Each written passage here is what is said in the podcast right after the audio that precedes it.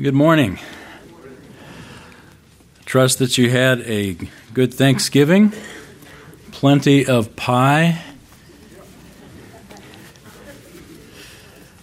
I'm still waiting for the pecan pie. Somehow that slipped through the the chef's order, but anyway, Christmas is coming. And I'm sure it'll it'll be on the menu. You know, time flies. I've I've I guess I just realized it uh, recently that this is now, this week is now the third year that I have had the privilege of teaching this class every week. The third year. Oh, man. So, well, thank you. But uh, boy, hard to believe it's been that long. And Rex, I think you've been sitting in that chair the whole time, haven't you? Can I get up? you can get up now.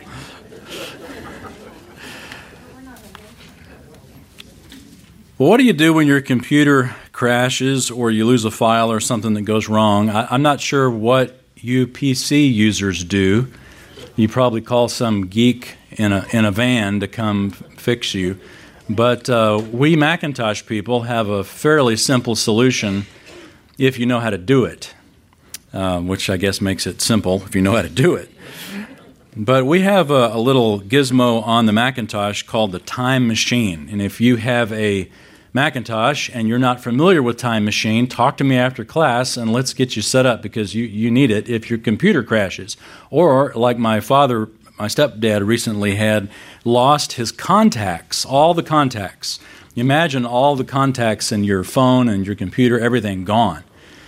Remember the days when we actually had phone books that we would carry around, or we had phone books that we would, you know, that were eight inches thick that they would deliver to us. Well, now we just have everything in a little.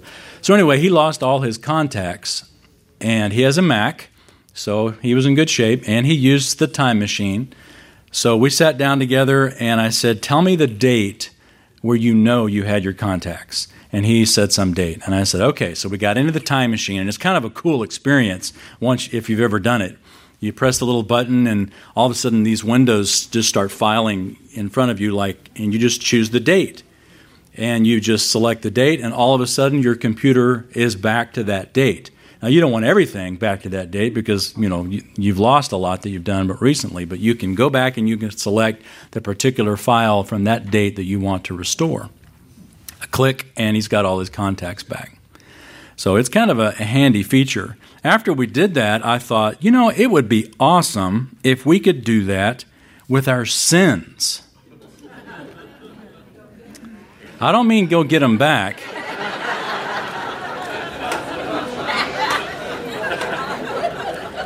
That would not solve any problem, would it? No, I mean, like, right after you say that stupid thing to your wife, you wish, ooh, Let's go back to yesterday when everything was good and let's restore that. Or after you, you said something to your boss or to a family member or you know you made that shady financial decision or you, you were sort of made this in the gray uh, choice that you really regretted. At the time, you thought well, it's not a big deal, or maybe at the time you knew it was flat out wrong. Wouldn't it be great to be able to go back and to restore that and to just sort of start over, to enter the time machine of our lives, as it were, and to choose a date and go back. Well, here's the problem we'd be in this continual loop.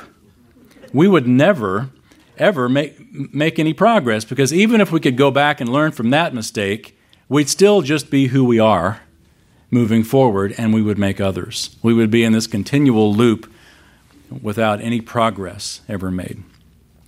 Well, God offers a much better solution. It's called forgiveness, it's called grace, and it's called His sovereign plan that works His highest good even through the bad that we do. The book of Joel in the Old Testament, I invite you to turn there with me to this minor prophet. The book of Joel gives us a great illustration of this timeless truth. It was true in the time of Israel, it's true in our lives as well that our God is able to restore what sin has taken. We don't have to enter a time machine, but our Lord Jesus did it by entering time and by giving of himself. Minor prophets. Once again, we're going through a single lesson or a single message from each of the 66 books of the Bible. Last week was Hosea, this week is Joel. Next week, we're going to kind of jump over a few and do Micah. Since we're sort of in the Christmas season, we're going to do Micah as, a, as the minor prophet for next week, and then we'll get back into the flow next year, I think. So, next week is our last time, right? Before for the whole year. We got one more. Two more. What this is December 1st. And then we got the 8th and then we got the 15th. Okay, so we got two more. Anyway, well Micah is coming up.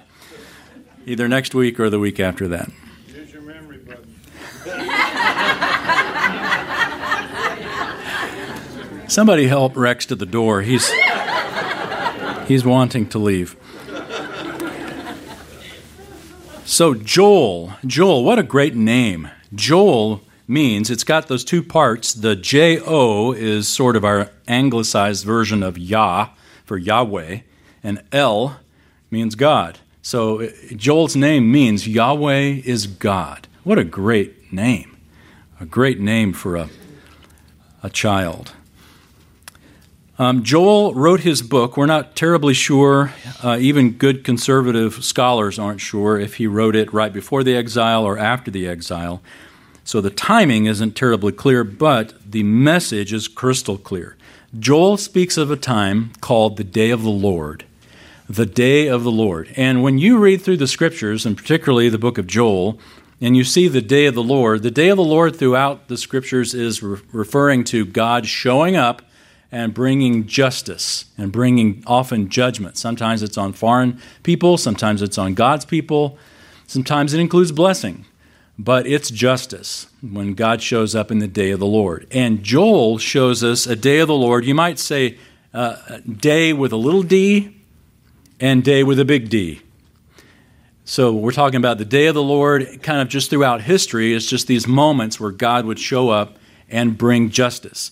But then there's also the day of the Lord, the big D day of the Lord, that's the end, in which God's prophetic eschatological clock begins ticking again. And the day of the Lord includes that, that seven year period of tribulation coming on Israel and, and on the whole world. It includes the, the kingdom of God, the millennial kingdom of God, in which Jesus Christ reigns from Jerusalem on this very earth. Uh, it, so it's not just God's judgment, but it's also a time of judgment and then blessing upon Israel. Joel talks about all of that. And there's great lessons here for us And. We're not going to get through the whole book, obviously. We're just going to start actually in chapter 2. So, Joel chapter 2. The first chapter, which we've skipped, is probably what Joel is most well known for, and that's a locust invasion.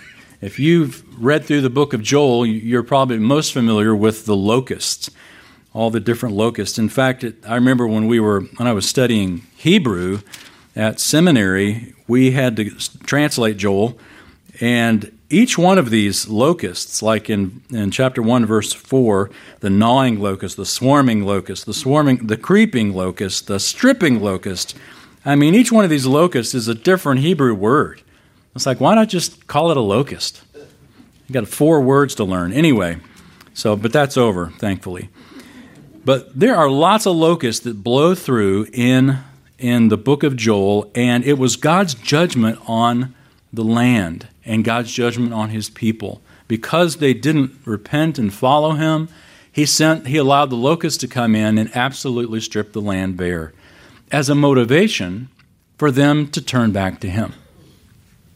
Well, when we get to chapter 2, Joel uses that same imagery and refers to an army, not an army of locusts, but a different invasion. Look at chapter 2, verse 1.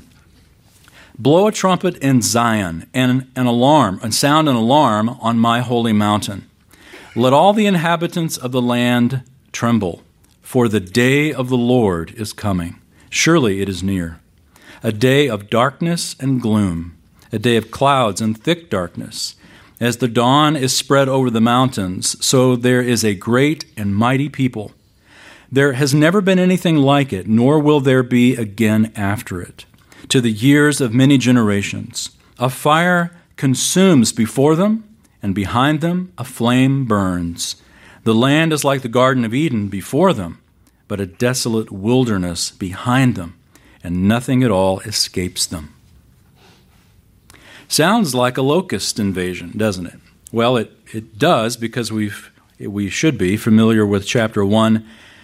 But this imagery of, of like people coming like the day dawning over the mountains, it's like this dark land, and then as the day comes, there's not a piece of the land that's not touched by the sun. And in the similar illustration of, of um, like the Garden of Eden in front of them, in front of this army, it's lush and green. Behind the army, it's like a wilderness. When they're done with it, it's like locusts that have come in and have totally ravaged the land. Well, this is not speaking of locusts, most likely, it's speaking of the mighty people that God has arranged to come and judge God's people. Joel says to blow a trumpet there in verse 1. Uh, a trumpet would be blown to give warning of attack. Basically, God is saying, uh, Joel is, is saying, Hey, I'm a herald, I've got a trumpet, and I'm warning you, this is what's coming. There are, there's an army that's coming in. And uh, Joel is like a watchman on the walls that says, You need to change, or this is what's going to happen. Um, my first experience with a bunch of insects occurred in college. Now, I mean, I've obviously known insects all my life, but but I've never experienced a herd of locusts before. Can you say herd of locusts? Swarm of locusts. But crickets are something here in North Texas that we deal with. Have you noticed that it's like in the fall every year, all of a sudden there's just this all these crickets everywhere. It is amazing. Well, my first experience with this was when I was in college. I was up at North Texas State University, walking across the campus of my normal route, and I noticed the library looked different. I looked at the library wall. There, there was a wall It was just this huge, you know, four stories of just solid brick wall. And it was brown. And I thought, well, that's really strange. So I got closer and I noticed it was hairy. And I got even closer and I noticed it was moving. And when I got up right up to it, it was crickets all over this wall. It was gross. In fact, that's just what I said. I said, that's gross. Well, that wasn't anything compared to what happened in the days that followed after the campus sprayed for crickets. You can't imagine the stench of billions of dead crickets. Well, this, in a sense, is what happened in the book of Joel. Not the, the dead locusts everywhere, but the invasion of these insects. In fact, back in 1865 in Israel, uh, it was called the Year of the Locust because the invasion was so bad. They had another locust invasion. But the invasion in 1915 in Israel, or back then it was called Palestine, was uh, so terrible. National Geographic covered the story, and if you want to, you could probably Google it or or find old an old uh, uh, photographs from National Geographic. But 1915 locust invasion of Israel. The article describes the locusts stripping the bark off forests to where the complete the trees were completely white. It's just just the, the, the bare tree left. That was the situation. And that was the situation that they faced in Jerusalem during Joel's day total, complete calamity. Why was God bringing calamity on his people? Because they had not repented. In fact, he was warning them so that this wouldn't have to happen. Look down at verse 11 and let's continue. The Lord utters his voice before his army. Surely his camp is very great. For strong is he who carries out his word. The day of the Lord is indeed great and very awesome, and who can endure it? Yet, even now, declares the Lord, return to me with all your heart, and with fasting, weeping, and mourning, and rend your heart and not your garments. Let's pause just there for a second. As bad as it's gotten, God says, even though it is so bad that I am about to unleash this army on you that will bring total devastation on Jerusalem. Yet, even now, even though it's as bad as it possibly could be, even now, if you'll repent, I'll relent. Even now, return to me with all your heart. And notice that he says, rend your heart not your garments. That when you show signs of repentance, you know, for them, it was fasting, it was weeping, it was mourning, but you would also tear your clothes. You've probably seen this in movies, like, you know, when Jesus of Nazareth or something is standing in front of Caiaphas and Caiaphas tears his clothes. Well, it's a, it's a Jewish tradition that when you hear blasphemy or when you are in mourning, that you would rip or rend your clothes. And God is saying, don't just rend the outside. If you want to show true repentance, rend your heart. Don't just be externally repentant, but let the heart mean it. rend your heart and not your garments. Um, we might say it in a similar way today baptize your heart and not your body. It's the idea of, of true true repentance and true turning to God. Here's a timeless truth that we can grab from this text that's as true today as it was back then, and that is this More important to God than right actions is a right heart. More important to God than right actions is a right heart. Because we can do the right things for the wrong reasons. We can pray, we can give money. We can serve in church. We can help old ladies across the street. But if your motive is to get your picture in the paper, or to be looked at as holy, or to try to impress a family member, or whatever, we can be doing the, the right things for the wrong reasons. This is why the Lord says, don't just go through the motions for repentance. If you want to come back to me, bring your heart. Let your heart lead the way. When you think of repentance, what comes to mind? Actually, I had a conversation with a friend about this recently. And it's such a common, common misunderstanding because a lot of us grew up in a, in a church or a culture that perhaps where repentance meant change your life. Repent. What does that mean? Change the way you're acting. But that's getting the cart before the horse. If we were to turn to the New Testament and look at the word repent, the word repent in the New Testament is from a word that means a change of mind. A cha- really, it means a change of mindset. It's a change of direction. It's a change of devotion from this way to this way. To repent is to have a 180 in your devotion and in your passion. And that changes your life. But we don't get the cart before the horse and say repentance is simply changing your actions. Repentance, in the, in the grand scheme of the scriptures, is the exact same idea as believe. I wish we had the time to turn to it, um, but we'll, I think we may look there a little later. But repent simply means a change of mind that causes a change of life. Um, my recent shoulder surgery, uh, I left the the doctors with they, they stuck something in my neck so that I wouldn't feel the pain of them cutting into my arm. And when I woke up, I had a sling and an arm that I could not move. It was, you know, they, it was still numb from all the, the stuff that they'd put in me. And it was pretty weird. Have you ever had a limb that just like was non-responsive? In a way, it's kind of scary because here it is. It's clearly yours. It's warm, which is weird, and you're touching it and moving it, but it's not. It won't respond. I remember trying with all my heart to try to just move a finger, and I couldn't do it. It was weird. It's one thing to have a limb that's non-responsive, uh, that you can tell it's there, but you can't feel it. But it's another thing altogether to have lost a limb or have a limb amputated, but it still feels like it's there. This is a, um, a phenomenon called the phantom limb. Have you heard of the phantom limb? It's what I just described.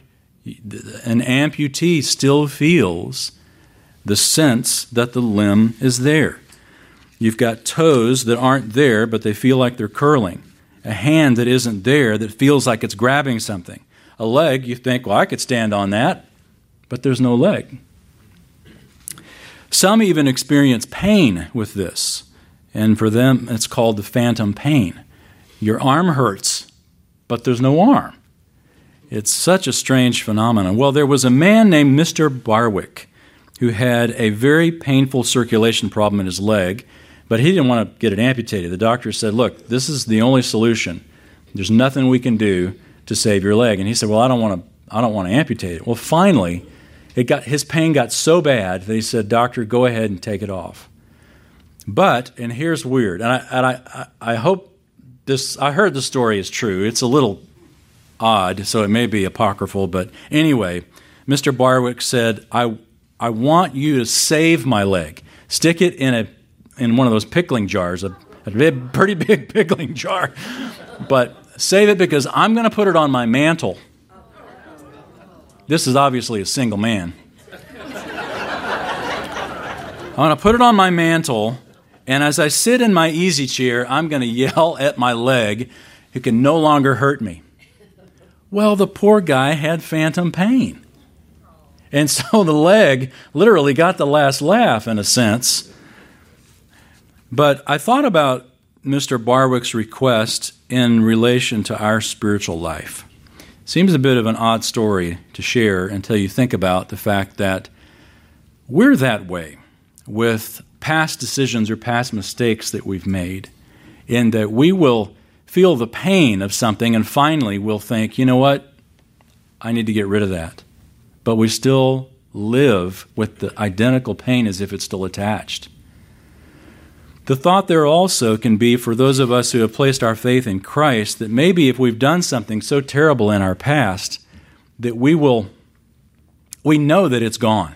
Christ has taken it away and it's on the cross. But for some reason, we just won't give up that memory. We cling to our past sins, not in any sense of longing or desire, but we just struggle letting go of it. And it's as if it's still attached, as if, as if it's hurting us when it really has no right to hurt us. Why should Israel have a change of mind here in Joel chapter 2? Well, look at what Joel says. We ended, or we stopped there about first line of verse 13. Let's continue with verse 13. The Lord says, Rend your heart and not your garments. Now return to the Lord your God, for he is gracious and compassionate, slow to anger, abounding in loving kindness, and relenting of evil. Who knows whether he will not return? He will not turn and relent and leave a blessing behind him, even a grain offering and a drink offering for the Lord your God. Why should we return to the Lord? Because God is gracious, God is compassionate. God is inviting us to return so that when we do, He can relent. God says in, Ezekiel, He says, Why will you die, O house of Israel? Why don't you return so that I can heal you? It doesn't have to be this way if you'll simply come back to me. In fact, He says, It will be such a blessing that you will even be able to give a grain offering, which means you have grain, and a libation, which means you have vines, you have wine to drink. It's such a rich blessing that you will even be able to give back to God. The Lord continues to describe this blessing that will come down in verse 23. So rejoice, O sons of Zion, and be glad in the Lord your God, for he has given you the early rain for your vindication. And he has poured, poured down for you the rain, the early and the latter rain, as before. The threshing floors will be full of grain, and the vats will overflow with the new wine and oil. Then I will make up to you for the years that the swarming locust has eaten the creeping locust, the stripping locust, and the gnawing locust, my great army which I sent among you. Amazing how God is involved in the whole process. God sends those locusts into our lives. They have their way with us. We come to our senses and come back to God. And then the Lord says, I can make up for you for the years that the locust has eaten. Think about the locusts of your life for just a moment, because we've all got them. And frankly, we swat at those locusts a lot. Sometimes they come in swarms, like in years past where we haven't walked with God. Sometimes they come just one at a time to remind us to walk with God in our daily lives. But those locusts eat stuff when they're with us. The sins that we commit, the compromises that we make, have the result of our lives sometimes being devastated. And we look back at the trail of our life behind us, and we can see that so much of the wilderness is of our own doing. God, in His grace, says, If you'll just come back to me, I can make up for you the years that the locust has eaten. It's wonderful. It's not just grace for forgiveness, but it's grace that gives beyond. Think about Job. Remember Job's story, where he lost all that he lost, and yet when God was done with that, that devastation that he allowed in Job's life, he blessed Job even more than he had before.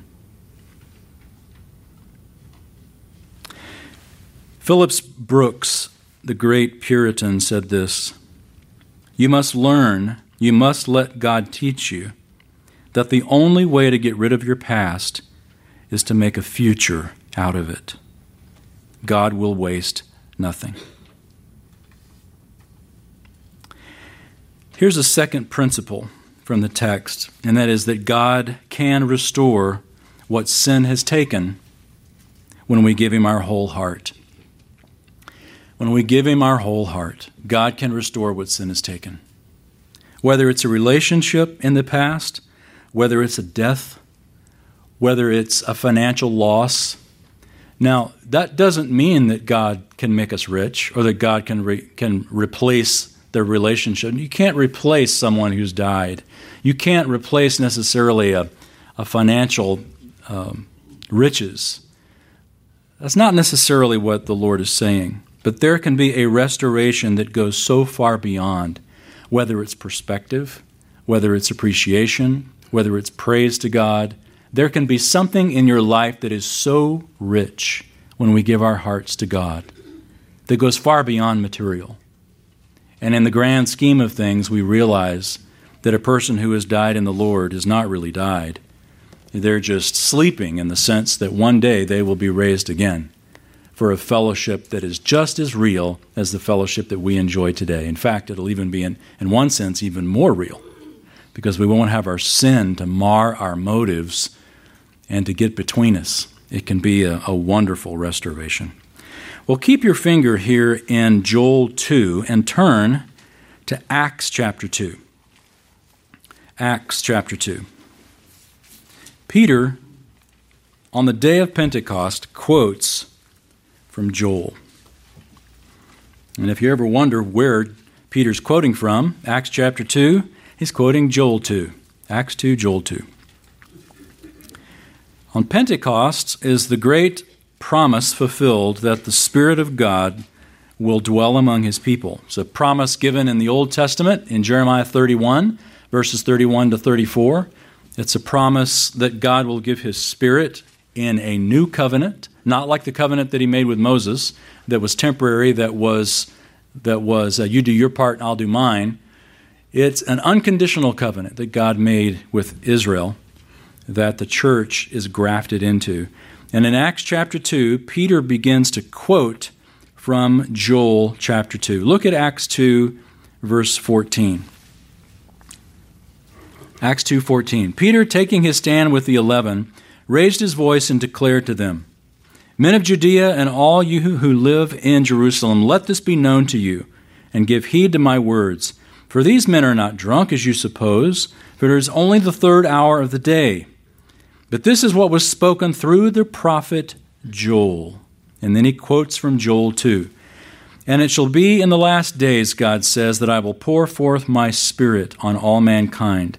And your sons and your daughters shall prophesy, and your young men shall see visions, and your old men shall dream dreams. Even on my bondslaves, both men and women, I will in those days pour forth of my Spirit, and they shall prophesy. And I will grant wonders in the sky above, and signs on the earth below blood, and fire, and vapor of smoke. The sun will be turned into darkness, and the moon into blood, before the great and glorious day of the Lord shall come. And it shall be that everyone who calls on the name of the Lord will be saved. Peter quotes from Joel chapter 2, and he's quoting, what is he quoting? Verses 28 through 32 of Joel 2. Whoever calls on the name of the Lord will be delivered or will be saved. The Apostle Paul also quotes this in Romans chapter 10. Whoever calls on the name of the Lord will be saved. Interesting, little sidebar here, but one time my uh, daughter and I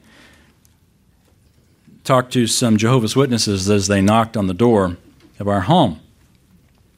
And they uh, commenced to telling us that Jesus was not God. And uh, we said, Oh, really? So we turned to Romans 10, where, it's, where it talks about, you know, what, what do you have to do to be saved? And they said, Well, you know, if you confess in your mouth that Jesus is Lord, it's right there in the Bible. They said, Well, yeah, but that doesn't mean he's God. So we looked a little further in that same chapter, and Paul quotes Joel, where Joel says, Whoever calls on the name of the Lord will be saved. Well, quoting Joel. So we turn back to Joel. Looking at Joel, who is Joel talking about there? Well, it's clearly the Lord. So the context is clearly that Jesus is God in Romans 10. So, anyway, that was a fun conversation. and pretty short. But anyway, and Peter quotes from the book of Joel and says that the fulfillment of the promise of the Holy Spirit there in Joel 2 is there on the day of Pentecost, where God promises that if you will return, it's not just a, a good news of me restoring uh, grain and wine, but I will send my Holy Spirit among you. And Peter says this is exactly what happened on the day of Pentecost. Obviously, Acts chapter 2 has a context that's much larger than we can discuss. But look at verse 37 of Acts chapter 2. Acts 2:37, Peter finishes his Pentecost sermon where he talks not only about Jesus being the Messiah, about Jesus' death and resurrection. But now look at verse 37 at the conclusion. Now, when they had heard this, they were pierced to the heart and said to Peter and the rest of the apostles, Brethren, what shall we do? Peter said to them, Repent, and let each of you be baptized in the name of Jesus Christ for the forgiveness of your sins, and you will receive the gift of the Holy Spirit. Sometimes this verse has been misunderstood to imply that you need to be baptized in order to have your sins forgiven. I mean, it seems to say that, doesn't it? Repent, let each of you be baptized in the name of Jesus Christ for the forgiveness of your sins. And part of our problem is that we read English. And in English, we don't have uh, singular or plural you. You can mean singular or plural, unless you're from up north and, it, and it's yous guys, or you're from down south and it's y'all. So if we had had sort of a, a southern translation, it might have helped a little bit. But understand verse 38 in the, in the sense of the singular and plural, and it begins to make a lot more sense all of a sudden. Peter said to them, plural, repent. And that word repent has an implied you, which is plural. And if we looked at the Greek there, it would, it would show that it's plural. It's a plural command. So everybody, y'all, repent.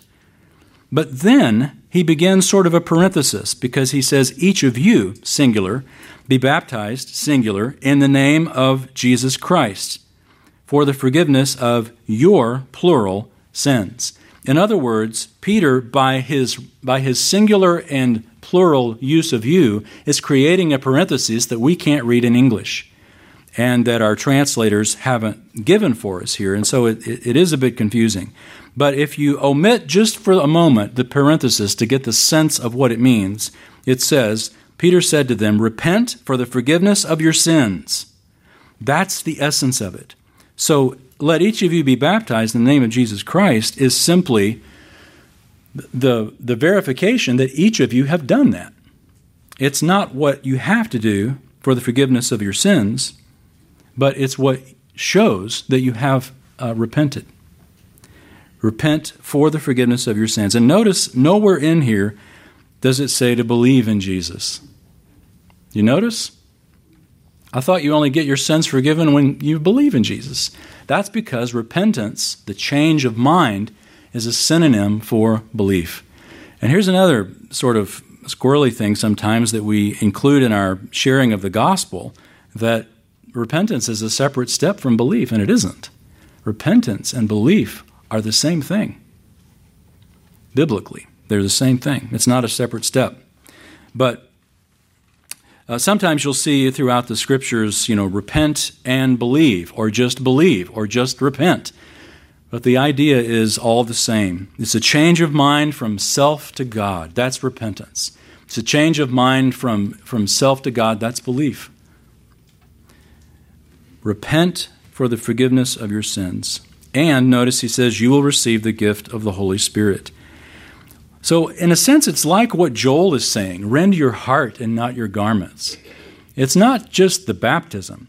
In fact, it's Peter himself who would later say, in fact, uh, just take a moment and just look at it.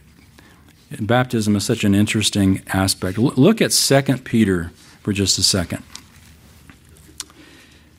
Book of 2 Peter.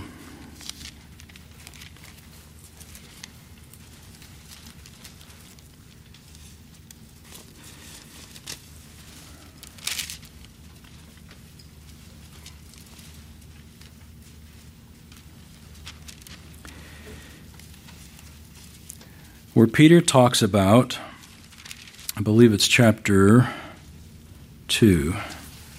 I hadn't planned to share this, which is probably obvious, but because Peter mentioned it, it's worth saying. Okay, so help me. Where is it? Where is that section where it says that the baptism, Peter talks about baptism, Well, maybe we'll need to skip it. I'm looking for that section where Peter says, This baptism now saves you. First Peter? Okay, can you narrow it from there?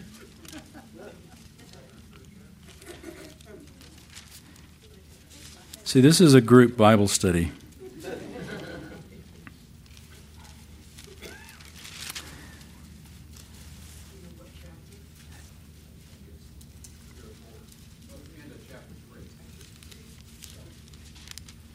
Good. 321. 1 Peter 321. Thank you. Thank you for this group effort here. So, 1 Peter 3:21, Peter says, corresponding to that, baptism now saves you. So here we've got the exact same preacher that preached on Pentecost about be baptized in the name of the Lord Jesus Christ. He says baptism now saves you, not the removal of the dirt from the flesh. We're not talking about water baptism but, he says, an appeal to God for a good conscience through the resurrection of Jesus Christ. So, again, it, the baptism is simply an outward expression of something that's going on inside. And there is actually a baptism of the, of the Spirit of God that occurs uh, for our, our spiritual lives. All right, now back to Joel, our little foyer into the New Testament is over for now. Back to Joel, look at chapter 3. So, Joel chapter 2 looked ahead to the fulfillment of the Spirit of God coming upon God's people. And then chapter 3 takes us even farther than that. Joel 3 For behold, in those days and at that time, when I restore the fortunes of Judah and Jerusalem, I will gather all the nations and bring them down to the valley of Jehoshaphat. Then I will enter into judgment with them there, on behalf of my people and my inheritance, Israel, whom they have scattered among the nations, and they have divided up my land. You know, when you're traveling in like uh, the, the mountains in Colorado or some, some drive where you're going up and down on the, on the mountains and you can occasionally see far in the distance and you just see mountain peak after mountain peak and then you go down and you come up again and you see mountain peak after mountain peak. But when you're in the valley you don't see nothing but the valley. But when you're on the mountain peaks you don't see the valleys. You just see the tops of the peaks. Prophecy in the old testament is a lot like driving through the mountains. In the sense that when you get to the peaks you can see a lot of times the prophets will talk about this peak that peak this peak that peak and all you see are the peaks but they don't describe the valleys and the, sometimes the, the distances between the peaks. And when you line the peaks up just right, they can look like they're really close, but the reality is they can be far, far away. This is what Joel is describing when he gets into chapter 3 because he's just come off of, obviously, chapter 2. They're the end of chapter 2, which is fulfilled at Pentecost. We know that was fulfilled right after Jesus' ascension, just weeks after his ascension. And here we are, some 2,000 years later, and we're still waiting for Joel chapter 3, which is the kingdom of God coming. Ultimately, when Jesus Christ comes again. And it says that in those days, I will gather the nations and bring them down to the valley of Jehoshaphat. The valley of Jehoshaphat is more than likely the Kidron Valley. And if you've ever been to Israel and have stood on the Mount of Olives looking to the west at Jerusalem, the Kidron Valley is right there below you. And you can picture this very easily because uh, we're told in the book of Zechariah that when the Messiah comes, that his feet will touch down on the Mount of Olives. When Jesus comes, when he presented himself to Israel the first time, it was on the Mount of Olives on the back of a donkey. When he ascended, he left from the Mount of Olives. Zechariah says when he comes again, he's going to land on the Mount of Olives. And we're also told here in Joel that when he comes, he will bring and gather all the nations in that valley, right there below the Mount of Olives, in the valley of Jehoshaphat, and he will judge the nations. In fact, we're told this valley is called not just the valley of Jehoshaphat, which basically means God judges or Yahweh judges. But also, if you look down at verse 14, it says, Multitudes, multitudes in the valley of decision. For the day of the Lord is near in the valley of decision. So, this is a valley in which God sits to judge, not for people to make a decision, but for God to reveal the decision that He's made in the judgment. And if we were to read this whole chapter of Joel chapter 3, you would see the incredible blessing that's coming upon God's people at the end times when Jesus comes back at the second coming. You know, it's fascinating to stand there on the Mount of Olives, and if you've not been there, you've certainly seen pictures of the Temple Mount, probably from the Mount of Olives, which is the most picturesque way to see it. So if you've seen a picture of the Temple Mount and with the golden dome of the rock and all that, you were standing on the vantage point, more than likely, of the Mount of Olives, looking down. And to, to stand there and to see it, you're standing in the midst of the largest Jewish graveyard in the world. I mean, there are a lot of tombs on the Mount of Olives, and the, the Jewish graveyard, it is such a, a privilege and very expensive to be buried there on the Mount of Olives. And it's sort of ironic because on the Mount of Olives is a Jewish graveyard, and then there's the Kidron Valley. And then as the slope starts to go up to the Temple Mount, you've got a Muslim graveyard on that side. And the reason that these graveyards are there is because of the prophecy that talks about the Messiah coming on the Mount of Olives. And there's this expectation, sort of, for the Jews anyway, first come, first serve. You know, your, your best, your, your resurrection there on the Mount of Olives, and what do you know? Here's the Messiah, and here we are first in line. standing standing right here. And but the obviously the Muslims don't have that view. They have that view on the other side to desecrate the Messiah as he tries to walk into the temple. He'd have to walk through a graveyard, and of course that would that would desecrate him. So, but it's sort of sad in the sense that we know that Jesus came to his own. He came to the Jews, but the Jews did not receive him.